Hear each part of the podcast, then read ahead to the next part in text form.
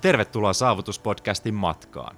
Saavutuksen puolella meillä on tavoitteena tarjota sinulle uusia perspektiivejä, ajatuksia, unohtumattomia tarinoita sekä konkreettisia työkaluja, joiden avulla pystyt saavuttamaan unelmasi sekä asettamasi tavoitteet. Ole oman elämäsi tarinankertoja ja valitse itse tarinasi suunta. Nautin matkasta. Jaksossa vieraana on Joosua Visuri.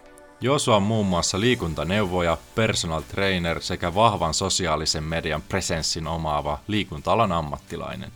Jope toimii liikunta-alalla yrittäjänä ja kouluttaa esimerkiksi uusia personal trainereita Trainer for Youlla.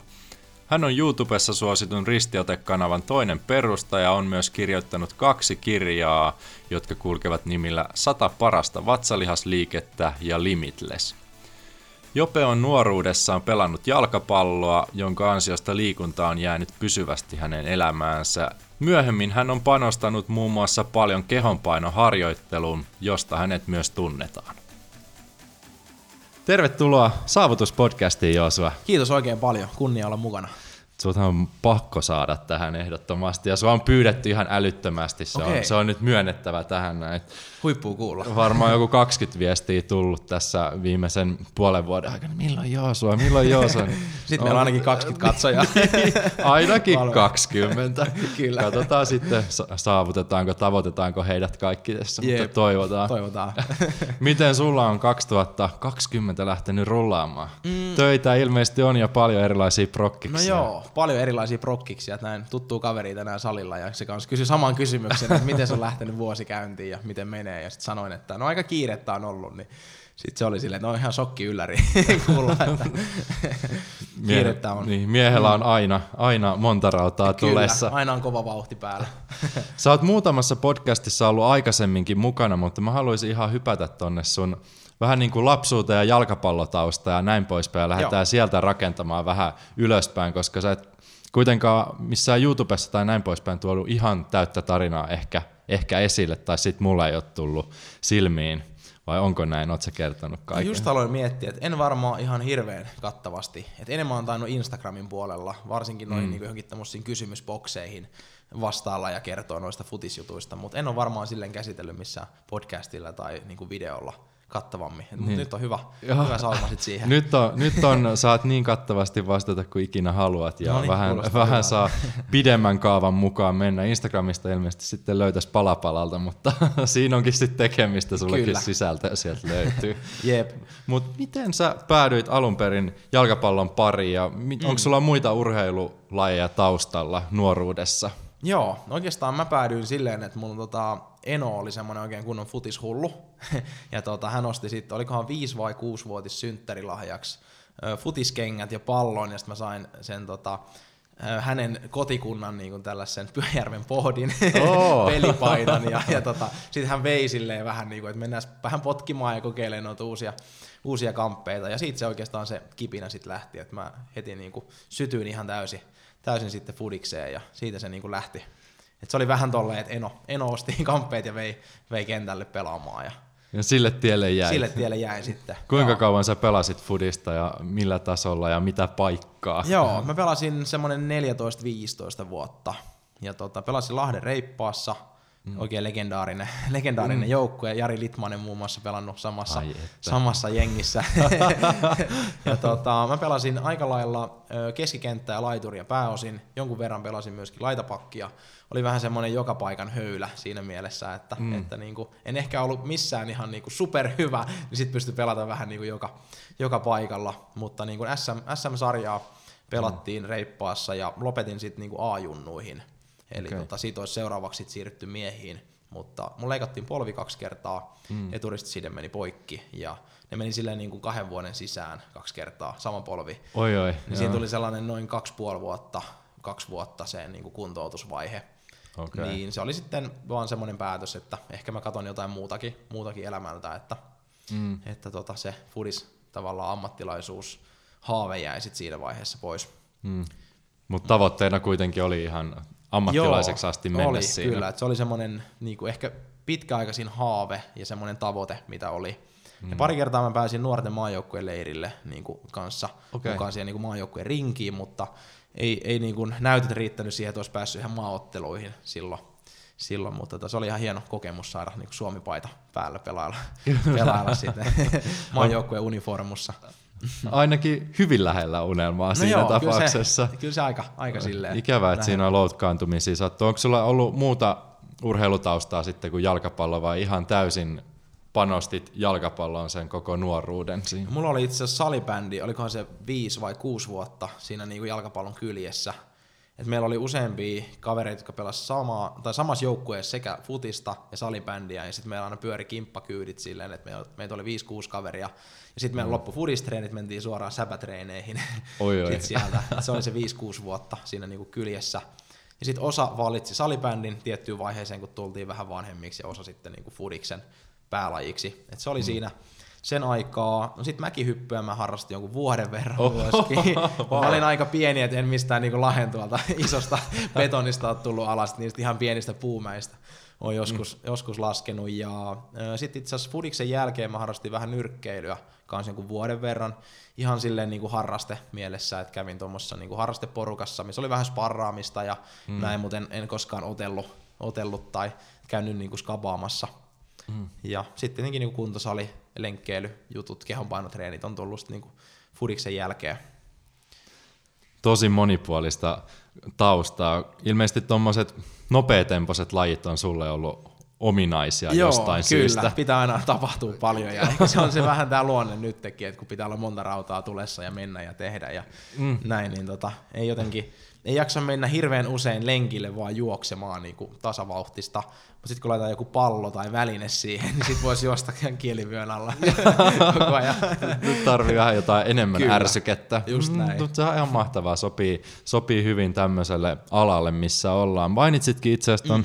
kehonpainoharjoittelun. Kuinka nopeasti sulla se sitten tuli siihen mukaan, jos, jos sulla eturistisiteitä leikattiin ja pitkä kuntoutusjakso mm. ja sitten oli pakko jättää se jalkapallo-unelma ehkä siinä mm. vaiheessa, niin vaihoit sä sitten kuinka nopeasti lennosta ihan kuntosali- ja kehonpainoharjoitteluun siitä?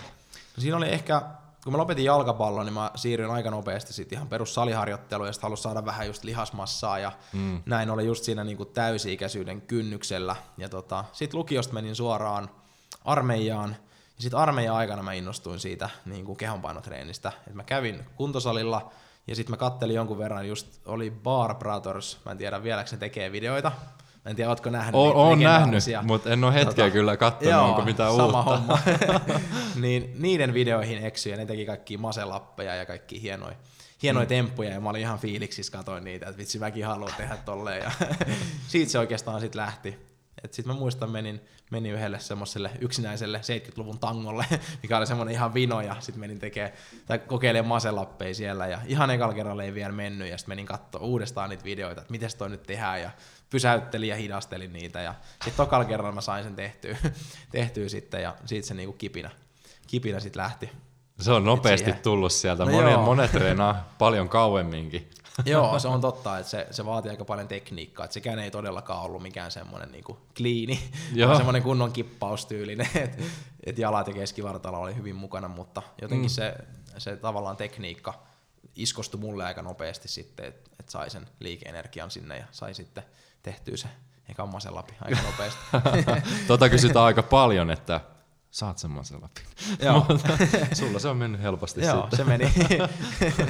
Miten sulla tota, kehonpainoharjoittelu, hurahit mm. siihen ihan täysin ja miten sä lähdit rakentaa sitä käytännössä semmoista polkua, että oliko sulla joku selkeä tavoite, että mitä sä haluat mm. saavuttaa? Maselappikin on haastava mm. liike jo itsessään ja sut tunnetaan tälleen niin kuin liikuntapiireissä ainakin tuosta sun kehonpaino mm. hallinnasta ja harjoittelusta ja näin mm. poispäin, että siitä sulle on nimeä, nimeä tullut ja paljon videoita ja se onkin näyttävää, mutta mm. oliko sulla miten tavoitteellista se jo heti siinä, kun sä innostuit niistä Bar mm. videoista? No se oli alkuun vähän tietenkin semmoista harrastelua, kun siitä innostui, ja sitten vähän, että mitäs kaikkea tämä niinku tavallaan pitää sisällään ja, ja näin, mutta kyllä mä sitten niinku aika äkkiä silleen hurahdin siihen, että sitten mä aloin niinku tavallaan perehtymään enemmän vielä niin, että miten aletaan rakentaa just niinku progressioita. Ja, sit se tavallaan mikä ehkä siinä kiehto oli se, että se oli vähän niin kuin tasohyppelypeli, että sä sait tehtyä jonkun maselapin Ja sitten okei, sä saat tehtyä pari-kolme niitä seuraavaksi. Sitten kun niitä alkaa mennä kymmenen, niin tuntuu, että ei ehkä jaksa enää niin paljon, että okei, nyt mä saan 11 ja 12, vaan sitten alkoi miettiä, että mitäs tähän niinku keksittäisiin sit jotain muuta, että onko se joku kapealla otteella tai kädet ristissä tai näin, niin se ehkä kiinnosti siinä sit paljon, että et kun siellä on niin paljon niitä niin kuin erilaisia variaatioita ja aina tulee joku vähän kovempi temppu, niin sitten se oli semmoinen kiva niin kuin unlokkaus aina, että okei, okay, tämä meni, mikä se on seuraava, sitten menet YouTubeen ja sitten katselet sieltä, ja siitä alat miettiä, että miten mä voisin alkaa harjoitella nyt tota, että mä saan sitten ton vedettyä. Mm. Sitten ne ei koskaan lopu kesken. Kyllä. Onko sulla vielä tällä hetkellä jotain semmoista, mitä haluaisit ehdottomasti tuon kehonpainoharjoittelun mm. puolelta saavuttaa? No joo, se on ollut semmoinen ikuisuusprojekti, tuo yhdenkäinen leoveto. Et mulla on video siitä, kun se jää ihan niinku pari senttiä vaille. Jaha. Ja sitten mulla tuli pitkät terveysongelmat, oli kolmen puoli vuotta silleen, että en pystynyt hirveästi treenata. Mm. Niin se tuli just siihen kohtaan, kun mä olin just saamassa sen yhdenkäinen leovedon. ja tota, nyt mä oon alkanut rakentaa sitä niinku uudestaan uudestaan ja koko ajan treeniohjelmassa, vaikka nytkin on enemmän mm. niin kuin podaustyyppistä ja vähän massan kasvatusta, niin se kulkee koko ajan siellä mukana, että siellä on yhden käden niin kuin vetoliikkeitä ja yhden käden leovedo tukiharjoitteita paljon mukana, että se on semmoinen niin kuin pitkäaikainen unelma, jonka mä aion jossain vaiheessa kyllä saavuttaa, mutta saa nähdä missä vaiheessa tulee. Okei, okay, että se ei ole vielä mennyt. Se ei ole vielä mennyt, että se on ollut mulle aina tosi haastava ja ylipäänsä niin vetoliikkeestä mulla on paljon enemmän voimaa vaakatason vedoissa. Et pystytason vedot on mulle aina ollut sille niin heikkous, mm. heikkous liikesuuntana. Et tota, siinä, saa, okay. siinä saa työstää ja se ei kehity läheskään niin nopeasti kuin, niin kuin pystytason tai vaakatason työntöliikkeet tai sitten veto, veto niin kuin vaakatasossa. Joo. Pitää heti tehdä tästä tämmöinen vertailutilanne, että paljonko sulla menee vaikka leuavedossa lisäpainoilla, että sä harjoitellut minkä no verran, jos tälleen nyt... pystyssä vedot on heikkous. Joo, että mulla on ollut 65 kiloa niin kuin lisäpaino leuaveto. Silloin mulla oli paino jossain ehkä 77, 78. Ja nyt kun mä kokeilin itse viime viikolla, niin meni 52,5 kiloa. Et, mm. et se ei ollut ihan niin kuin RPE-nä ehkä kymppi. Et sanotaan, että ehkä 55 kiloa saattaisi mennä tällä hetkellä niin kuin hyvänä päivänä. Joo, joo. joo. Itellä on taas vahvat noi vetoliikkeet jostain syystä tolleen niin kuin joo, pystytaso. Pystys, joo, joo, ja varmaan joku 60 kiloa menee Joo. Ihan varmasti tällä hetkellä Joo, sanoisin. se on tosi kova. Mutta sitäkään ei ole tullut ikinä harjoiteltua, mutta se on niin. välityksestä pissin sitten kiinni aika Joo, paljon. kyllä, ja tietyt lihakset aktivoituu mm. vähän paremmin ja tietyt säikeet siellä. Niin. Hauikset tekee teitä. Kyllä, se on mun heikkous. no, mutta ei se ulospäin näy sitten, että sa- ja salilla sitten, mutta kyllä, kyllä. Ne, kyllä moni kattoisi, jos 50 kiloa vedät siitä, että vau. Wow. se leuan vetokin itse asiassa just verkkovalmennuksenkin taisit mm. laittaa niin kuin puhtaasti leuanvetoon liittyen pystyyn. Et no itse, itse asiassa nyt kun mentiin tähän leuanvetoon, niin mm. minkä takia puhtaasti leuanvetovalmennus? Mm. Oletko niin kuin saanut paljon kyselyitä siitä, että pitäisi saada Joo. se ensimmäinen leuka? Ja... Kyllä, se on ollut semmoinen, mistä on varsinkin siitä ensimmäistä leuanvedosta, mutta sitten on ollut myöskin, että haluaisi toistoleuanvetoa kasvattaa, niin siitä on tullut. Mm. Ja se on ehkä varmaan just sen takia, että mä oon tietyllä tavalla profiloitunut niin vahvasti sinne niin kuin kehonpainoharjoitteluun niin sitä kautta on tullut mm. paljon kyselyitä. Ja sitten on joutunut sanoa sitä ei oota tosi paljon, että kun ei vaan pysty, pysty niitä niinku yksilövalmennuksia ottamaan määräänsä enempää, ja nytkin kun on se neljä, neljä valmennettavaa tällä hetkellä, ja en ole niinku vähän aikaa pystynyt hirveästi ottaa uusia, niin mm. ajattelin, että se voisi olla hyvä silleen, että on selkeä polku, mitä niin kuin pitkin pystyy sitten mennä, mennä sitä tavoitetta kohti. Et Leo-vetokin on vähän niin kuin, liikkeenä semmonen, että ihmiset mm. treenaa sitä vähän niin kuin Cooperia, eli käy vaan niin kuin toteamassa, että no ei tullut taaskaan enempää, nyt mä sain sen niin kuin nolla tai mä sain sen kaksi niin kuin aina ennenkin. Ja sitten saatetaan käydä just hölkkäämässä vähän purrudalla, sitten siellä on tanko, vedetään mm. muutama leuka, jatketaan taas. Et se on monella se harjoittelu jostain syystä leovedossa vähän niin kuin Mm. Silleen. Ja kokeilutasolle sitten, niin, jos ei mene. Mutta kaikki haluaisi saada sen, se niin, on, se on niinku ihan kyllä, fakta. Just näin. Ja mä ajattelin, että siinä voisi olla semmoinen hyvä sauma, että on selkeä polku, hyvä ohjelmointi ja mm. pari kertaa viikkoon treenit, niin, niin tota, mm. sit saa varmasti hyvin, hyvin tulosta kanssa. Kyllä, varmasti, varmasti on monelle osuva, osuva valmennus toi. Ja itse asiassa nyt kun, nyt kun päästiin tähän valmennus, valmennuskuvia, sulla on liikuntaneuvoja paperit ilmeisesti. Joo taskussa, ehkä me ei siihen koulutukseen sen tarkemmin mennä, mutta miten tota, yrittäjyys sulle sitten mm. iskostu elämään? Oliko sulla selkeä tie siinä, että mä haluan tehdä tätä just, vai oliko sulla jotain mm. koulutuksen jälkeen, jotain ryhmäliikuntaa tai jotain vastaavaa välissä, vai oliko se heti yksityisyrittäjänä yksi, yksilöohjauksia vai miten sä lähdit rakentamaan Joo, sitä? no se oli itse asiassa ihan hauska tarina silleen, että meillä oli koulussa, se oli ekan vuoden jotain kevättä, niin meillä oli yrittäjyyskurssi, ja mä olin vähän silleen, että mä en ikinä halua yrittäjäksi siellä, ja tuntui, mm. että tämä kurssi ei ole niinku mua varten. Ja se taisi olla niin, että se oli niinku ihan ennen kesälomaa, että se loppui joskus toukokuun mm. lopulla se kurssi. Ja sitten mulla oli saman kesän heinäkuun eka päivä jo niin kuin Y-tunnus taskussa. Et sitten se tuli aika nopeasti se päätös sit kuitenkin, että mä jotenkin sit tajusin, että ehkä se yrittäjyys on enemmän kuitenkin mahdollisuuksia kuin niitä uhkia ja muita, mitä on niinku peloteltu paljon. Ja sitten kuitenkin tajus myös senkin, että se on eri asia myydä omaa aikaa ja osaamista versus se, että sä laitat heti jonkun kuntosalin pystyyn, jos sulla on niinku isot kiinteät kulut ja työntekijät ja näin. Et se oli kuitenkin aika riskitöntä se niinku yrittäjyyden aloittaminen. Mm. Mutta mä aloin tekemään just jonkun verran vedin kaikki kahvakuulatunteja, ryhmäliikuntatunteja, sit otin just ensimmäisiä yksilövalmennettavia kanssa siihen mukaan ja, ja tota, sitten mä tein silloin yhteen treenimediaa just jonkun verran kanssa sisältöä ja mm. muuta. Et se oli ihan kiva, että mä tein niin sitten koulun ohella myöskin sitä yrittäjähommaa, että se oli silleen ihan kiva, että pysty, pysty niin tehdä sitä aika joustavasti sitä, sitä sitten niin iltaduunina Aivan, aivan. Ei tarvinnut ottaa paineita sen suhteen. Niin. Itse asiassa ollaan paljon puhuttu tuosta just nuorten yrittäjyydestä monen, monen kanssa. Itse mm. Tein myös koulun ohella toiminimellä hommia ja siis Joo. todella helposti onnistui kaikki ja sai vähän, vähän sellaista käteistä enemmän. Siinä ei tarvinnut ihan laskea joka senttiä, mitä mm. ruokaa laittaa. Et se voin suositella kyllä. Joo, se on kyllä mm. tosi hyvä. Et mm. niinku joustava tapa ja ei se kuitenkaan niin vaikeeta ole ehkä, mitä ei. jostain syystä annetaan semmoinen kuva, että se on jotenkin kauhean monimutkaista ja vaikeaa. Että totta kai alkuun kaikki on uutta, mutta... No, mutta se on paras aika mun mielestä opet- opetella, koska sä et voi hävitä mitään mm, siinä kuitenkaan. Kyllä. Varsinkaan tommonen, jos myyt omaa osaamista, kun sä et sijoita siihen silleen juurikaan. Niin. Ehkä sä ostat jonkun tietokoneen, mutta that's it sitten. Mutta sen enempää ei tarvitse sijoittaa mihinkään seiniin tai muuta. Kyllä. Ainakaan tällä alalla. Just näin. Ja sitten toisaalta, jos aloittaa opiskelujen ohessa sen homman, se on aika pienimuotoista. Sitten jos siellä tulee jotain pieniä virheitä tai muuta, niin sitten mm. ne ei kertaudu samalla tavalla kuin että siellä on niinku kaikki, kaikki pelissä. Kyllä.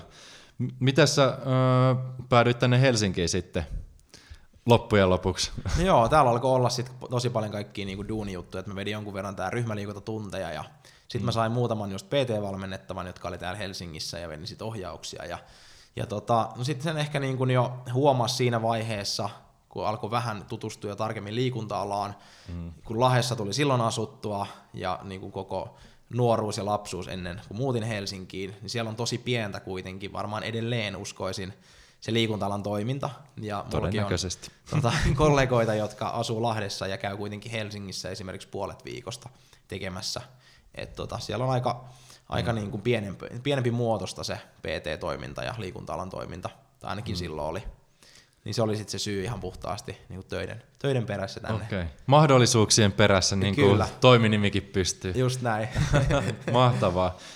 Kauas sä oot nyt ollut yrittäjänä ihan täyspäiväisesti? Sä et mm. ilmeisesti ole tässä päivätöissä ollut välissä. En ollut. Nyt tulee, kesältä tulla viisi vuotta, itse täyteen nyt. Joo. Okei, okay. ja sä aloitit ihan puhtaasti PT-valmennuksilla ja erilaisia ryhmätunteja, kahvakuulaa ja näin poispäin. Sitten, no, me puhuttiinkin itse asiassa verkkovalmennuksesta tuossa, mutta minkä takia sä halusit verkkovalmennukseen mm. laajentaa? Siitä on kuitenkin huom vähän aikaa, kun Joosua on jo tullut verkkovalmennusmaailmaan. Mm. Et nykypäivänähän se on kaikille niin kuin ihan selkeä, selkeä mm. asia, mutta Kyllä silloin, silloin se ehkä välttämättä ollut semmoinen jokapäiväinen, että kaikilla on oma verkkovalmennus. Joo, itse asiassa nyt tässä maaliskuussa, en ihan tarkkaa päivää muista milloin alkoi ihan ensimmäinen, mutta niin kuin kaksi vuotta sitten maaliskuussa laitoin ekan, ekan verkkovalmennuksen ja mulla oli varmaan vuoden vai oliko ylikin silloin tarkoitus laittaa ennen sitä, sitä kun mä sitten sain sen pystyyn, mutta silloin oli terveyden kanssa niin paljon haasteita, että tuntui vaan, että ei ollut niinku ei ollut virtaa energiaa vielä siinä vaiheessa, ja tavallaan semmoista, että mä koin, että mä en olisi pystynyt antaa niin paljon sille, mitä mä sitten niinku myöhemmin koin, että nyt mä pystyn antaa, antaa sille enemmän, mutta pari vuotta sitten sitten tota, laitoin sen ensimmäisen pystyyn, ja se oli oikeastaan niinku siitä, siitä ajatuksesta, että kun teki sitä PT-hommaa tosi intensiivisesti, mulla oli yli 30 valmennettavaa, hmm. niin sitten se oli aika semmoista tietynlaista niinku sohlaamista koko ajan aikataulujen kanssa, ja semmoista niinku juoksemista paikasta toiseen, ja, ja niinku edelleenkin tykkään PT-valmentamisesta tosi paljon, ja en halua sitä kokonaan lopettaa, hmm. mutta sitten mä ajattelin, että mä pystyn auttaa suurempaa massaa ihmisiä, ja mä saan vähän omia niinku aikatauluja joustavemmaksi, ja sitten kun mä oon itse paremmassa kondiksessa, eli mä niinku itse itse saan niinku itselleni enemmän aikaa, mä oon paljon tavallaan niinku luovempi ja mm. pystyn jeesata ihmisiä paremmin, kun mä en mene ihan tuolla silleen niinku pää kolmantena jalkana. jalkana Joo, ei ole niin kiireelliset aikataulut, niin. että pitää tasatunnilta olla toisessa paikassa. Kyllä, just näin. 30 asiakastakin on aika paljon, jos kaikki on ollut sellaisia lähivalmennuksia, että kaikilla, kaikilla on ollut sellaista fyysistä kontaktiakin siihen mm, lukeutunut, joo. että 30 asiakasta se on kyllä pelaamista. Jos oh, vaikka kyllä. jokukin ottaa kolme tuntia viikkoon, niin mm, se on tosi, tiukkaa. Kyllä. Ja sitten kun siellä tulee kuitenkin kaikki laskutukset ja, ja ne treeniohjelmien suunnittelut ja ohjausten suunnittelut sinne päälle ja Mm. Ja sitten kun aikataulut muuttuu, ihmiset tulee kipeäksi tai tulee jotain yllättäviä menoja, niin sitten se on koko ajan vähän semmoista puhelinpirisee ja siirretään aikaa ja etsitään uutta aikaa ja mm. näin. Niin tota, tuntuu, että siinä meni niin paljon energiaa myös siihen ikään kuin ylimääräiseen, mikä ei suoranaisesti liittynyt siihen niin kuin valmennustoimintaan. Mainitsitkin itse asiassa tuossa muutaman kerran jo aikaisemmin ton terveyteen liittyviä asioita ja sulla erityisesti ainakin sitä ylikuntoa oli ja jotain muutakin siihen kylkeen, niin missä vaiheessa tämä tuli ja minkälaisista öö, esimerkiksi treenimääristä tai jostain osa-alueesta, minkä jätit pikkusen, mm. pikkusen huomiotta, niin loppujen lopuksi kertaantui tai mistä se nyt ylipäänsä tulikaan sulla se ylikunta, vaikka terveysalalla ollaan ja kaikki, kaikki meistä kuvittelee sille, että syödään riittävästi ja treenataan hyvin ja nukutaan näin, mutta miten sulla pääsi tulemaan sellainen ylikuntotila siinä, että se meni pikkusen yli? Joo, no se on itse asiassa, se on tosi pitkä, pitkä tarina ja siihen liittyy ihan hirveästi erilaisia juttuja, mutta mä koitan silleen niin kuin tiivistää, sen, tiivistää sen hyvin. Öö, mutta siihen oikeastaan liittyy just tämä koulu. Silloin Pajulahdessa opiskelin sitä liikuntaneuvontaa. Ja sitten silloinhan mä aloitin just niin kuin sen ekan vuoden kesällä sit yrittämisen. Ja aloitin tekemään niitä PT-hommia ja ryhmäliikuntaa ja, ja muuta sit siihen niin kuin koulun päälle. Mm. Ja tota, öö, sitten meillä oli koulussa silleen, mitä nyt yleensäkin liikuntaopistoissa on, että kun meillä on päivät siellä, koulupäivät, niin me pelattiin jotain lentopalloa tai opiskeltiin, että miten sitä ohjataan tai vedettiin kuntosalivalmennuksia, mutta käytännössä päivät koostu liikunnasta hyvin pitkälti. Totta kai siellä oli tekemistä niin, paljon. Mm. Totta kai siellä oli anatomia ja ravitsemusta ja muita kursseja, myöskin yrittäjyyskursseja välissä, mutta kuitenkin varmaan semmoinen 60 pinnaa oli sitä liikuntaa tavalla tai toisella. Mm. Niin siellä tavallaan se niin kulutus kasvoi tosi paljon jo vähän niin kuin huomaamatta – ja sitten oli hyvät fasiliteetit treenaamiselle, treenattiin tosi paljon siellä, saatettiin mennä aina just koulupäivän jälkeen johonkin puntille tai telinevoimistelusaliin. Sitten kun sieltä tuli takaisin, joku saattoi olla, että hei lähdetkö pelaa säpää tai lentopalloa, no voin mä tulla vielä, tunti sitä siihen päälle.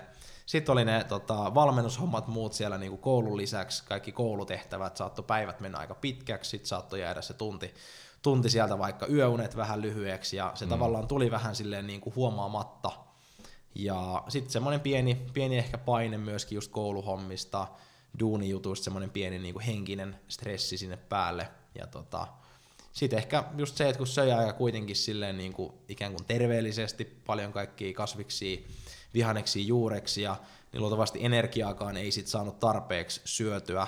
Et tälläkin hetkellä mulla on tosi haastavaa ikään kuin syödä peruskotiruoalla riittävästi. Että sit pitää välillä vaan ihan niinku rehellisesti mättää, mättää vähän niin kuin roskaruokaa tai jotain muuta, ihan vaan, että saa turvattua sen energiamäärän. Kyllä. Ja sitten mulla tota, diagnosoitiin borrelioosi, niin kuin akuutin vaiheen, söin kolme kuukautta antibioottia siihen. Sitten oli mykoplasma ja Epstein-Barr-virus. Eli se oli kolme tämmöistä aika isoa. Kaikki päälle. Kaikki samaan aikaan, niin kuin patogeeneen siellä. Et se on mm. luultavasti tavallaan nakertanut sitä elimistöimmuniteettia aika voimakkaasti, tietämättä siitä. Ja mm. tota, se koko niin kuin, soppa oli tavallaan se, mistä se niin kuin, tuli sitten. Ja mulla tuli oireet silleen tosi nopeasti. Mulla oli yksi työkeikka Oulussa, ja kun mä tulin sieltä, niin mä olin ihan niinku tuhannen väsynyt ja jotenkin tosi, tosi niinku huono mieliala. Ja sitten se ei vaan niinku käynnistynyt siitä enää sen jälkeen. Et se tuli tosi nopeasti, hmm. että ei ollut hirveästi semmoisia niinku varoittavia, että pikkuhiljaa, tiedätkö, alkaa olla vähän niinku huonompia päiviä enemmän, ja sitten salat siinä vaiheessa kelata, että mitä tässä tapahtuu, vaan se tuli hyvin silleen niinku näin viikonlopun jälkeen. Ja sitten mä jossain vaiheessa vaan havahduin, että kun oli koko ajan ne samat fiilikset, että niinku ei kiinnostanut tehdä mitään ja oli ihan superväsynyt ja ei kiinnostanut enää edes treenata tai mitään ja, mm. ja alkoi nukkua tosi huonosti ja, ja tuli kaikkia ihmeellisiä oireita. Sitten siinä vaiheessa mä hakeuduin sitten lääkäriin ja sitten niinku todettiin, että on, on niinku selkeä tämmöinen alipalautumistila sitten ja tota, et mm. se oli se, niinku semmoinen soppa tälleen hyvin tiivistettynä. Siinä on aika monta erilaista mukavaa no asiaa joo, saanut kyllä. päällekkäin Siinä kasattua. oli semmoinen Miina Harava meininki. Osuit jokaisen. kyllä. Miten kauan sulla sitten siinä meni palautuessa? Tuossa puhuttiin kolmen vuoden pätkä, mutta antibioottia sait kolme kuukautta ja näin mm. poispäin, mutta loppujen lopuksi kuinka kauan meni esimerkiksi, että pääsit taas jossain määrin treenin makuun ja mm pystyit elämään sellaista normaalia aktiivista arkea? No se oli semmoinen just kolme puoli vuotta varsinkin. Kyllähän mä niinku koko ajan on tehnyt liikuntalan töitä ja mm. silleen niinku painanut aika paljon, paljonkin hommaa aina tilanteeseen nähden. Mutta tota, kolme puoli vuotta meni suunnilleen siinä, että se kroppa alkoi kestää sitä tavallaan ikään kuin sitä harjoittelua, mitä on aina ennenkin, ennen sitä tehnyt. Okay. Et tota, kyllähän mä niinku moneen otteeseen yritin aina, ja mä lähdin tosi kevyestikin liikkeelle – siinä oli joitain kuukausia aina välissä, sitten mä ajattelin, että no jos nyt tästä lähtisi, ja sitten lähdin pikkuhiljaa treenaamaan. Mm. Monesti ne oli jotain kolmen, neljän viikon pätkiä, ja sitten mä vaan totesin, että ei, ei se kroppa ota, ota vastaan vielä. Ja tota, okay. Sitä aina oli useampi kuukausi saattoi olla, että mä kävin kävelee ja uimassa ja semmoista, missä ei juuri hengästy. Et se oli niin kuin, raskainta fyysistä fyysistä mm. aktiviteettia, mitä pystyy tehdä, ja sitten mä taas kokeilin jossain vaiheessa uudestaan, että jos lähtisi tekemään vähän kevyttä lihaskuntoa ihan kehon painon, tai kävisi vähän salilla pumppailemaan tosi pienillä painoilla, ja mm. sitten mä totesin puolentoista viikon jälkeen, kun lihakset on edelleen kipeänä, että, että ei se kroppa vaan palaudu siitä, ja, ja tota, nyt on aika lailla, taitaa tulla nyt kesällä kaksi vuotta, että on pystynyt treenata niin ton, mm. ton jälkeen sitten. Ihan kunnolla. Niin, ihan kunnolla. Miten sulla on jos mietitään tällaisia kokonaisvaltaiseen hyvinvointiin liittyviä rutiineita tai tätä mm. kultaista kolmikkoa, mm. treeni, lepo, uni, niin miten sulla on esimerkiksi muuttunut, jos mietitään sitä aikaa, kun oli nämä ylikuntatilat ja kaikki muut siinä mm. päällä, niin mitä, minkälaisia muutoksia teit siinä kolmen vuoden aikaikkunassa, mm. mitkä oli sellaisia suurimpia asioita, mihin sä kiinnitit huomiota? Joo, no oikeastaan niin kuin Öö, ravinnon puolesta ihan se, että saa sitä energiaa varmasti riittävästi. Et silloin varsinkin niin kun, kun oli se akuuteen vaihe, niin silloin oli aika reippaatkin plussakalorit. Sinänsä niin kuin ravitsemuksessa sisällöllisesti ei ole tullut mitään niin kuin hirveän radikaaleja muutoksia. Et kyllä mä jossain vaiheessa just kokeilin vähän niin kuin mielenkiinnosta vähentää vähän hiilihydraatteja ruokavaliosta näin, mutta mä huomasin tosi nopeasti, että ei se niin kuin mm. mulle sovi yhtään. Että mä oon enemmän ollut, ehkä se on vähän sitä, kun on Fudiksessa adaptoitunut siihen tietyn tyyppiseen gasellimaiseen juoksuharjoitteluun, niin sit mm. kroppa on tavallaan oppinut käyttää hiilareita. Kyllä, kyllä. Niin on aina kokenut, että, että niin kuin oma kroppa toimii tosi korkealla hiilareilla parhaiten, mutta ehkä se just, että on sen jälkeen kyllä hyvin tarkkaan niin kuin pyrkinyt saamaan riittävästi, riittävästi energiaa, ja mm. ehkä muutenkin on aina ollut vähän enemmän se ongelma, että rasvaprosentti meinaa tippua liian matalaksi helposti, kun taas sitten niin kuin, että tulisi ylimääräistä. Ja mm. tota, no unessa se, että silloin kiireisenä vaiheena, just kun oli opiskelut mm. ja duunit ja muut, saattoi jäädä ainakin seitsemän tuntia se yöuni, niin sit heti kun vaan oli mahdollista, niin pyrin saamaan mun arjen sille, että saisi herätä aina ilman herätyskelloa. Et oma tavallaan vuorokausirytmi on aina ollut vähän semmoinen iltapainotteinen, ihan okay. pienestä asti. Olen aina kokenut, että mulla menee aamulla aika kauan herätä niin kuin henkisesti, tai että mä tunnen, että mä oon niin kuin skarppina. Mm. Että on aina tykännyt enemmän niin kuin illalla tehdä juttuja ja tuntuu, että saan illalla parhaiten aikaiseksi näin, niin pyrin siihen, että saisin herätä ilman herätyskelloa.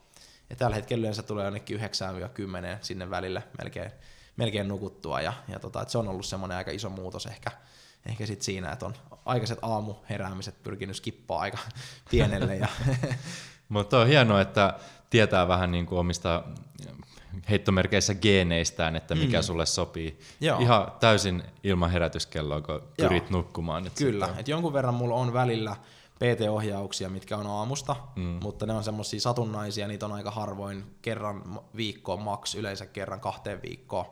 Mm. Niin se ei niinku mitenkään haittaa tai silleen kuormita millään tavalla.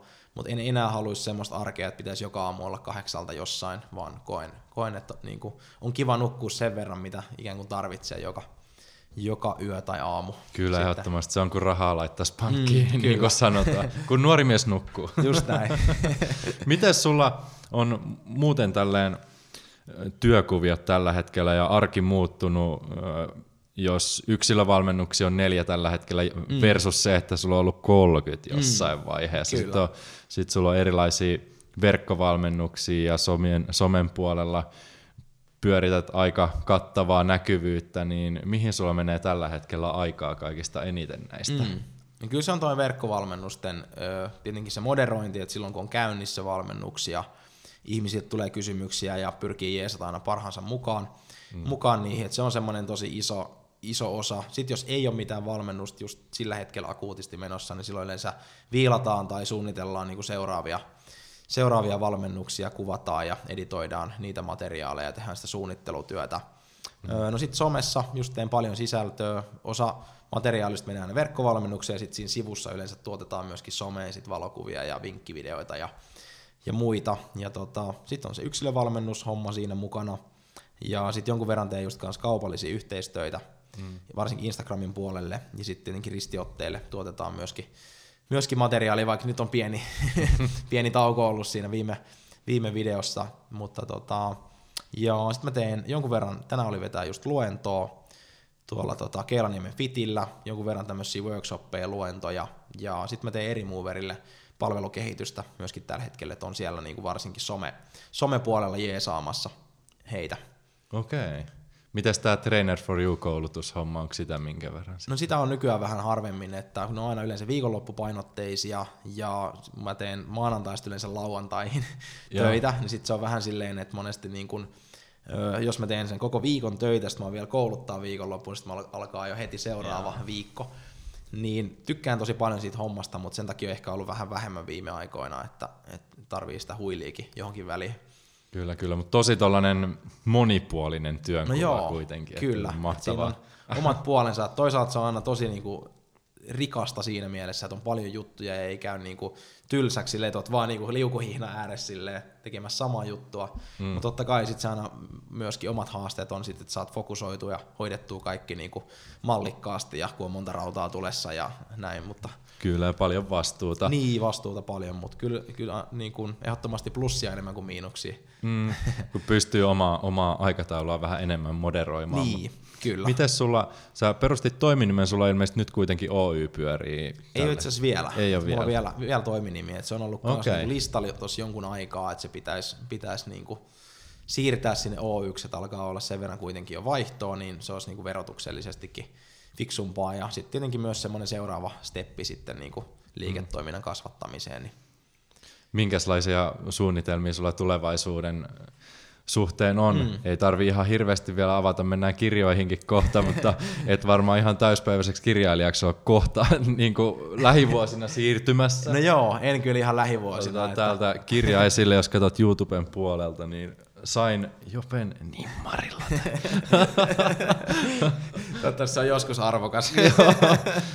Myyn nimmarin eteenpäin parin vuoden päästä sitten, tai parin kymmenen. Katsotaan milloin se aika koittaa. Mutta miltä, millä tavalla sä näet tulevaisuuden, että mihin sä haluaisit erityisesti keskittyä, jos nyt pitäisi visioida vähän semmoisen viiden vuoden mm. päähän, että olisiko se puhtaasti verkkovalmennuksen puolella, ehkä käyt pitämässä puheen siellä täällä, jos mm. joku kysyy, vai mikä olisi sellaista, josta sytyt kaikista eniten mm. tällä hetkellä? No kyllä se verkkovalmennus on niinku viiden vuoden plääninä, että haluaisi sitä kasvattaa mahdollisimman isoksi ja niinku oma unelma on tehdä semmoinen kunnon iso valmennustalo, ikään kuin joku Fit Farm tai vastaava, että pystyisi työllistämään myöskin muita alan ihmisiä ja, ja saisi niinku kasvatettua sitä tosi paljon. Mm. Mutta semmoinen vielä pidemmän ajan haave on sitten, että haluaisin joskus toimia joidenkin, joidenkin tai jonkun huippuurheilijan, esimerkiksi niinku henkilökohtaisena valmentajana, fysiikkavalmentajana, Mm. Mutta se on semmoinen haave, mitä niin kuin en halua liian nopeasti edes hypätäkään niin kuin sinne päin, koska koen, että se pitää olla sit silleen, että siinä on niin kuin kymmenien vuosien kokemus ja lisää koulutuksia ja osaamista ja työkaluja niin kuin matkan varrelta. Mutta se on semmoinen niin kuin pitkä linja haave, että olisi joskus tosi hienoa työskennellä joko huippuurheilijan tai sitten eri huippuurheilijoiden fysiikkacoachina. Okei, okay, täällä urheilun parissa. Joo, kuitenkin. kyllä. Se olisi ehkä semmoinen paluukin vähän silleen, että kun on mm. harrastanut futista ja panostanut siihen, että pääsisi siihen maailmaan sitten vielä jollain tavalla mm. sit mukaan. Itse asiassa nyt kun mä nostin tämän kirjan tähän, tämä kulkee nimellä Limitless, Riko rajasi. Mm. Ja ilmeisesti se on vähän niin kuin Onko tämä Limitless semmoinen joku valmennusfilosofia vai miksi tätä voisi sanoa? Joo, se on just, just näin, että se on niinku valmennusfilosofia. Siinä on tavallaan niinku kaksoismerkitys myöskin. Eli toi kuva, missä mä teen tuommoisen hyppypunnerruksen, niin se kuvaa tavallaan sitä, että, että meillä on niin kuin, varsinkin henkinen kapasiteetti semmoinen limitless myöskin, eli hirveän usein me ajatellaan, että mä en pysty johonkin tiettyyn asiaan, ja me tavallaan asetetaan itsellemme jonkunlaisia rajoja, että mä en pysty kuin vaan tohon tai tohon mä en ainakaan pysty. Että se on mm. tavallaan semmoinen, semmoinen toinen, ö, toinen niin kuin kulma tuossa Limitless-ajatuksessa, että pyritään siihen, että pyritään rikkomaan semmoisia turhia niin kuin rajoja, että me pystytään paljon niin kuin isompiin asioihin ja parempiin juttuihin, mitä me yleensä niin kuin itse, itse uskotaan. Ja sitten toinen ö, merkitys siinä on se, että hyvinvoinnissa on jostain syystä hirveän paljon sit semmoista, että rajataan joku tietty ruokavalio tai että tämä nyt on paras tyyli treenata tai tämä polttaa rasvaa kaikista parhaiten. Niin tietynlainen semmoinen rajattomuus, että enemmän niin kuin katsotaan yksilötasolla, että kuka tykkää mistäkin, kun se, että sun pitäisi niin kuin mennä sen mukaan, että nyt on joku tämmöinen brändäys tai tämmöinen tämmönen tota, malli tai metodi kehitetty. että totta kai mm. se on hyvä juttu, jos löytää jonkun mielekkään asian, että on se nyt vaikka crossfit-harjoittelu tai joku tietty metodi niin kuin tabata, mm. mutta tavallaan se, että varsinkin hyvinvointibisneksessä tehdään paljon sitä, että sitä jotenkin perustella, että tämä nyt on se kaikista kovin ja paras juttu, ja tämä ruokavalio on nyt se maaginen, niin tuo on pieni semmoinen niin vasta, vastaisku siihen, mm. että enemmänkin se, että löytää ihmisille yksilöllisesti toimivia juttuja, kuin se, että pitäisi tunkea jonkin yhteen putkeen kaikki saan kiinni ja rakastan tota ajatusta, jonka puolesta myös itse puhun, mutta sitten sit kaikki aina sanoo, että älä myy kaikille kaikkea. Niin, kyllä. Tämä menee just siihen kategoriaan, että tämä ei ole kuitenkaan mikään ketogeeninen ruokavaliokirja mm, tai kyllä. joku tällainen tällä hetkellä pinnalla oleva pätkäpaastohomma, vaan että se pitää löytää ne oikeasti ne omat jutut. Mm, ja kyllä tykkään kyllä ajatusmallista. En, ole, en olekaan itse asiassa aikaisemmin tota sun Limitless-tekstiä silleen miettinyt, että mitä, mitä se tarkoittaa. Se on vaan hyvä nimi, mutta mm. tällä kun nyt sä kerrot sen, niin nyt se tarkoittaa mullekin jotain enemmän. Aivan, kyllä. Mut miten sä, joo, sano vaan. Niin oli vaan sitä just sanomassa, että silloin mä mietin, että mikä, mä sain, tai ekama tavallaan, ennen kuin mä keksin ton Limitless-nimen, niin mä just mietin, että miten mä voisin niin kuin yhdellä tai kahdella sanalla paketoida sen koko niin kuin monimutkaisen ajatusmallin sieltä, niin mun mielestä toi kuvasti parhaiten sitä, ja sitten mä löysin just sen niinku, siitä sanasta sen kaksoismerkityksen, niin tota, se on helpompaa paketoida se johonkin nimeen tai tämmöiseen niinku termistöön, kun yrittää selittää, että mitä se tavallaan kokonaisvaltainen ja yksilöllinen hyvinvointi tarkoittaa. Kyllä, ehdottomasti. Minkä takia sä itse asiassa päätit sitten lähteä kirjoittamaan kirjaa? Oliko se ihan puhtaasti, no tämä on sun toinen kirja, että se on Vatsalihaskirja on se ensimmäinen, mutta Joo. miten, miten sitten päädyit tähän kirjaan? Halusit tuoda jotain valmennusfilosofiaa just, että halusit, halusit saada tämmöistä niinku konkreettisen jonkun asian, minkä sä saat kätees, ettei se vaan ole siellä jossain ilmassa, mielessä tai verkossa, vai onko se aina kiinnostanut tuottaa kirjallista sisältöä myös? Joo, se oli oikeastaan just tuo niin ensimmäinen, ensimmäinen syy, minkä mainitsit, että sai, sai tehtyä semmoisen konkreettisen paketin siitä, että totta kai ne ihmiset, jotka on tullut mun verkkovalmennukseen, niin ne on tavallaan niin kuin päässyt jo tähän aika niin kuin syvällekin sisään ja siihen niin kuin ideologiaan, mutta sitten halusin, niin kuin, että pystyisi tavoittaa myöskin muita ihmisiä, että jos ei syystä tai toisesta koe tai ole tarvetta verkkovalmennukseen, niin sitten on kuitenkin joku, joku ikään kuin opas sit hmm. siihen samaan, samaan ajatusmalliin.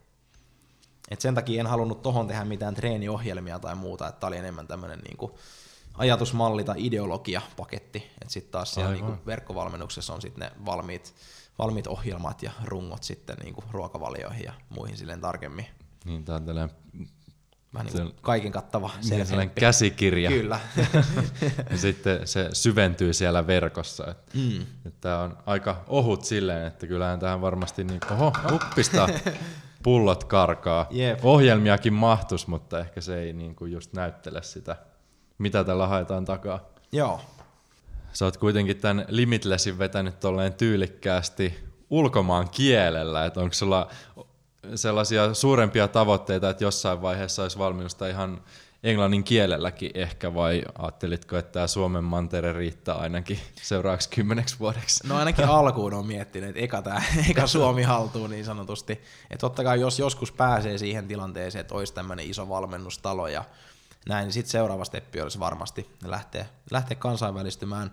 Tässä oli itse asiassa pieni paini silloin ö, kustantajan kanssa, että kustantaja eka, eka sanoi, tuttu kaveri vielä tuolta Lahesta, että että tota, Limitless niin kuin nimeä ei voi käyttää siinä, että ei niin kuin, oteta mitään Lontoota siihen, vaan pelkkää niin kuin Suomeen, mutta toi sana on vähän semmoinen, että jos tuohon yrittää keksiä niin joku rajaton, niin tulee se lauluyhtiö mieleen tai, tai näin, niin tota, siihen ei oikein keksinyt mitään semmoista fiksua, niin sitten sovittiin, että se on toi Limitless, mikä onkin se niin kuin brändi, ja sitten siinä on vaan toi Riko Rajasi niin kuin ikään kuin tolleen niin kuin viiva, ajatusviiva tyyppisesti sit siinä perässä. Mm. Niin sitten tehtiin semmoinen pieni kompromissi, että siellä on sekä Lontoota että Suomea. Sait pitää sen Kyllä, sain kuitenkin. pitää sen. Et kyllä siihen yritettiin keksiä jotain, jotain niin kuin suomeksi, mutta, mutta sitten jotenkin tuntui, että meni niin kauas sit siitä, siitä mm. niin kuin tosta suorasta käännöksestä, tai sitten se suora käännös ei oikein olisi niin kuin toiminut nimenä Se- sit no, niin hyvin. Ei sille maha minkään, jos se on kerralla mietitty loppuun, niin, Niin, kyllä, mitä sitä hyvää näin. vaihtamaan. Miten sulla muuten, paljon puhut tavoitteista, ainakin mulla on tullut somessa, somessa vastaan, kun kirjoitat niistä ja nostat kuinka tärkeitä ne on ylös, niin miten sä esimerkiksi tavoitteita asetat? Kirjoitat se itse ylös kuinka usein tai palaat sun tavoitteisiin, mitä oot joskus asettanut vai miten sä pidät niistä kirjaa? Ja Joo. miten pitkälle ajalle sä niitä asetat? No yleensä semmoinen vuositavoite on mulla niinku aina se kaikista tavallaan konkreettisin, että mulla on Google Driveissa aina oma, oma lista, missä on, mm. on sitten tavoitteet laitettu ylös sinne. Totta kai on näitä pitkän linjan tavoitteita myöskin, mutta niille mä en välttämättä ole asettanut vielä mitään semmoista viiden vuoden tavoitetta. Et yleensä niinku vuosi kerrallaan pyrin menemään. Ja totta kai sitten on niinku viikko- ja kuukausitavoitteita siellä sisällä, ja sitten saattaa olla just valmennuksissa aina jotain tämmöisiä myynnillisiä tavoitteita, että pyrkii saamaan vaikka vähintään sata sata yhteen valmennukseen, mutta kyllä mä koen sen tosi tärkeänä ja sekin on ihan niinku tutkittua faktaa mm. myöskin, että se ylöskirjoittaminen jo niinku, ö, nostaa sitä todennäköisyyttä ylöspäin, että se onnistuu ja se, että siellä on sitä suunnitelmallisuutta mukana, niin silloin se on todennäköisempää se onnistuminen. Ja itse asiassa tänään just luennoin tästä samasta aiheesta tunnin verran. Tavoitteista. Kyllä, tavoitteista ja miten niitä asetetaan ja saavutetaan. Ja Et Näin. sulla on sellainen vuoden, vuoden ainakin, että sinne, sinne seuraavan vuoden päähän on jotain asetettu. Onko sulla mitään sellaista mm. pidempi, pidempiaikaista? Tietysti tuli jo toi valmennustalo tai mm. näin poispäin, mutta mm, miten tarkasti sä asetat sitten itsellesi tavoitteita? Onko jotain sellaisia konkreettisia action steppejä tai sellaisia välitavoitteita vai onko siellä vaan yksi tavoite ja sitten sä mielessäsi rakennat mm. sen reitin sinne? No kyllä siellä on yleensä pari-kolme niin kuin samaan aikaan.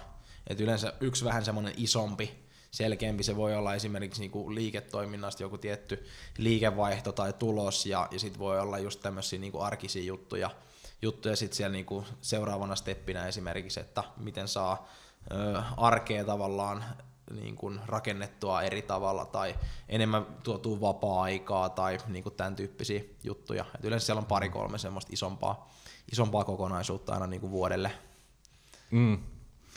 Vielä haluaisin kysyä tästä kalenterin hallinnasta, koska me käytiin mm. noin, siinä oli kymmenen eri liikkuvaa osaamista pitää kiinni, niin miten mm. sä omaa kalenteria tällä hetkellä rakennat? Sä nukut mm. niin pitkään, kun kroppa haluaa, mikä on ihan mm. äärettömän hieno ja sellainen hyvä asia, mihin moni ei välttämättä pysty tai ei ehkä arvosta sitä unta niin paljon, että mm. antaisi sille kropalle niin paljon unta kuin se vaatisi, mutta Mm. miten sä lähdet niin kuin kalentoroimaan vaikka arkea, suunnittelet sä mm, miten tarkasti ja miten pitkälle sun kalenteria vai onko se vähän sellaista liukuvaa sitten, että priorisoit päivän tullessa, että mitä, mitä tulee Mm. tehtyä vai onko se?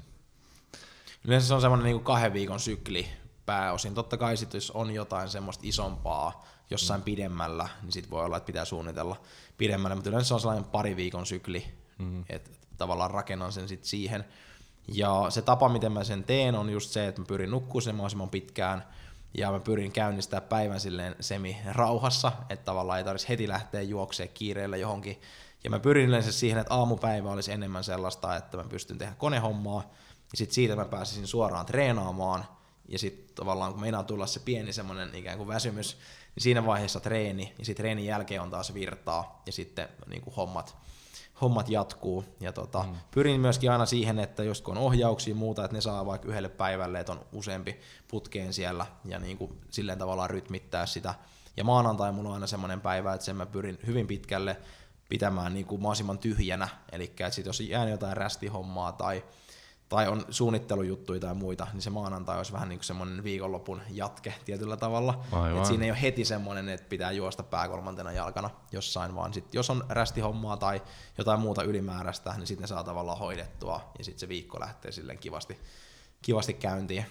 Okei, toi on todella hyvä tommonen. Toikin on itsessään vähän tuolla lifehack, että Joo, nyt, kun, nyt, kun, nyt kun saa itse kalenteroida aikansa ja sä sanoit, että maanantaista lauantaihin on työpäivät, sunnuntai on vapaa Joo. ja maanantai on vähän sellainen jatke, jos tarvitaan Mm, sitä. kyllä, ja, just okei, näin. Toi, toi on kyllä todella hyvä, täytyy laittaa korvan taakse itsekin. käyttöön.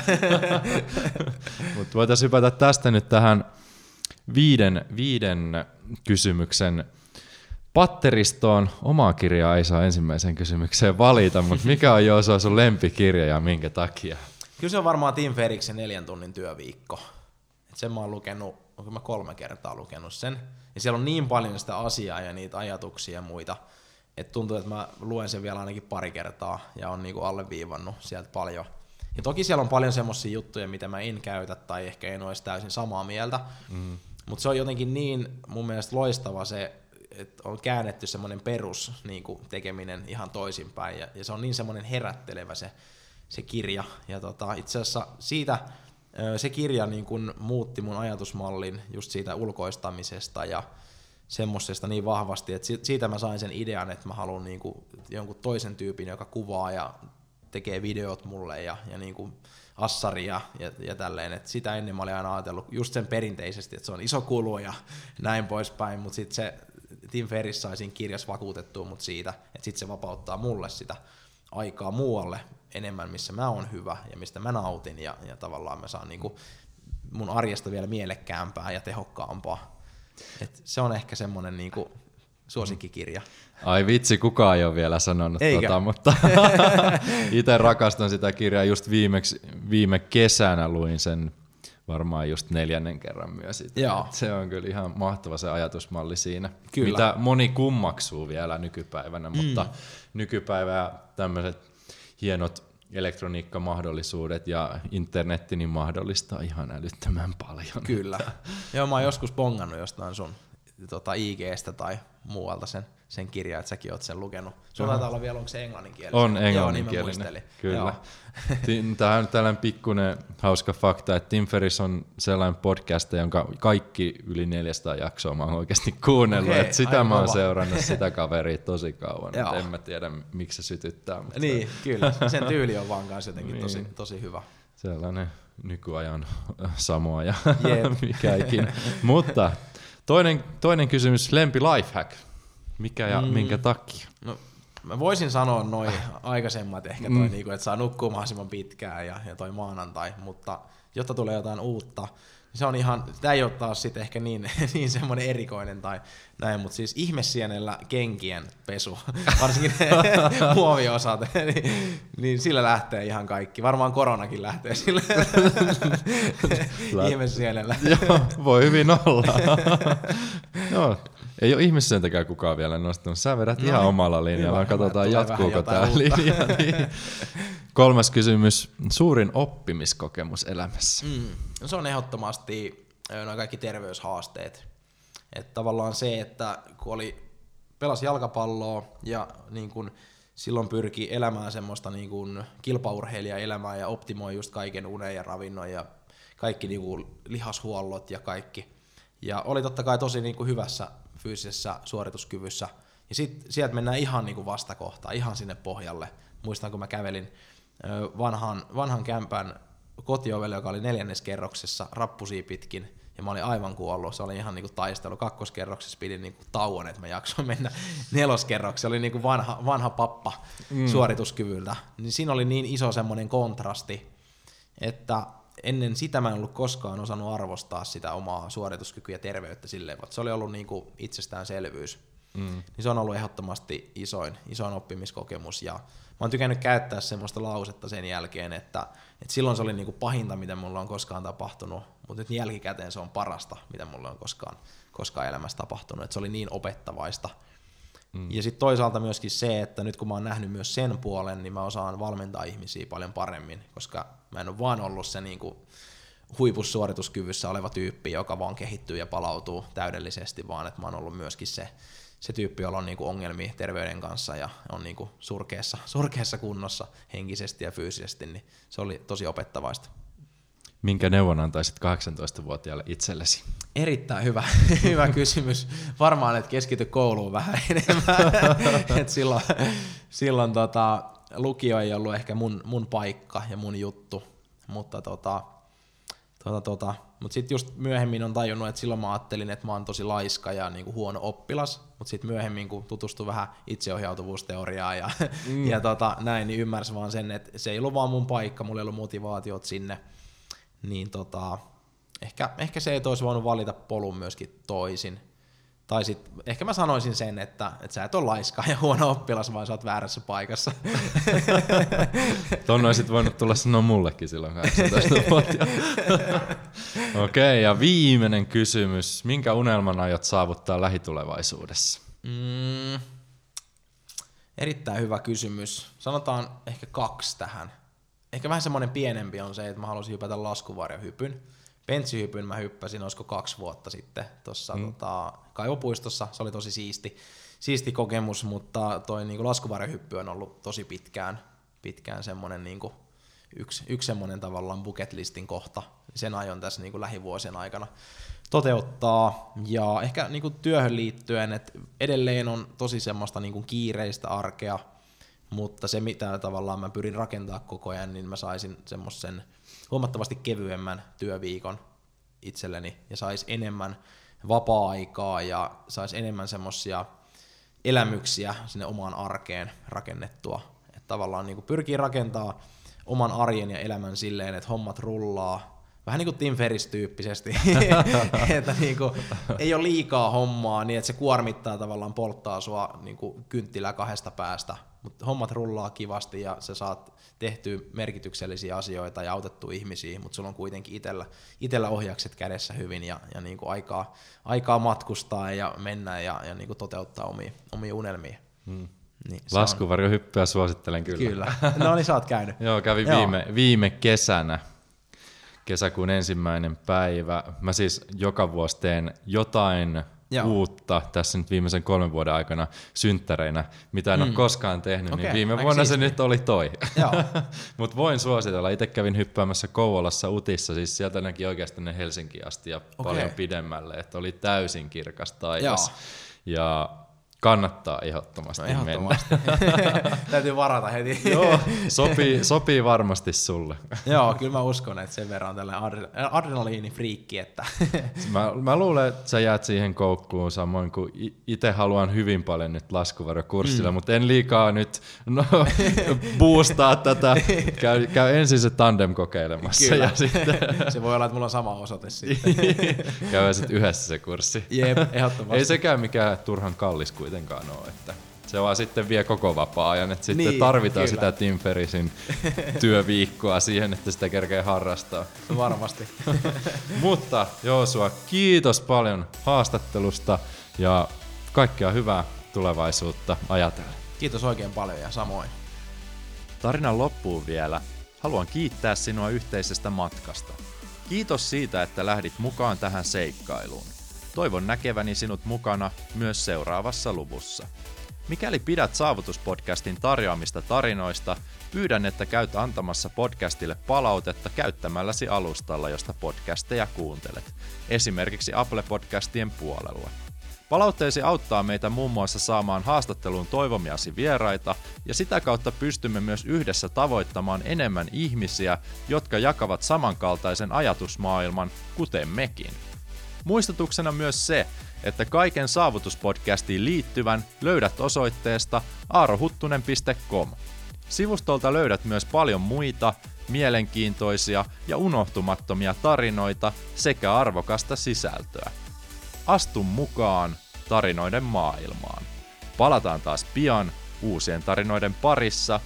Sillä välin. Valitse itse tarinasi suunta ja onnea seikkailuihisi.